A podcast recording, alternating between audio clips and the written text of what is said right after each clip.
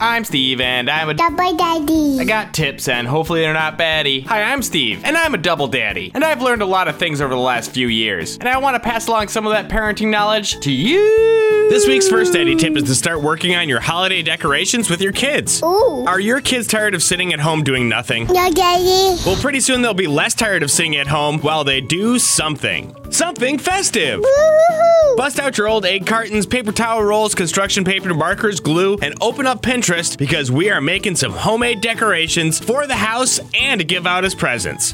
Ornament. Trust me, it's an easy way to entertain the kids and get some neat crafts too. I'm Steve, and I'm a. Double daddy. The next daddy tip is to remind yourself that even though your toddler might start looking and acting more like a little person, they aren't really a little person yet. Dad, cabbage. Toddlers aren't fully developed emotionally or intellectually, so don't expect much out of them when it comes to controlling their emotions or using logic and critical thinking.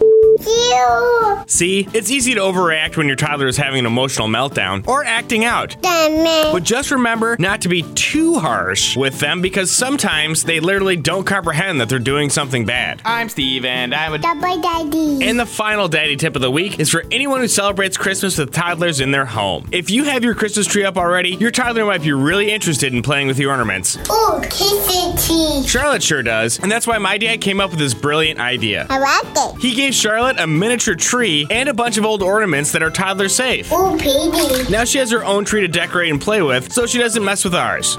Ornament. And if you don't have any old ornaments, just use some homemade ones like we talked about earlier. I'm Steve, and I'm a. Double daddy. And now it's time for an awesome dad joke. Why did they let the turkey join the band?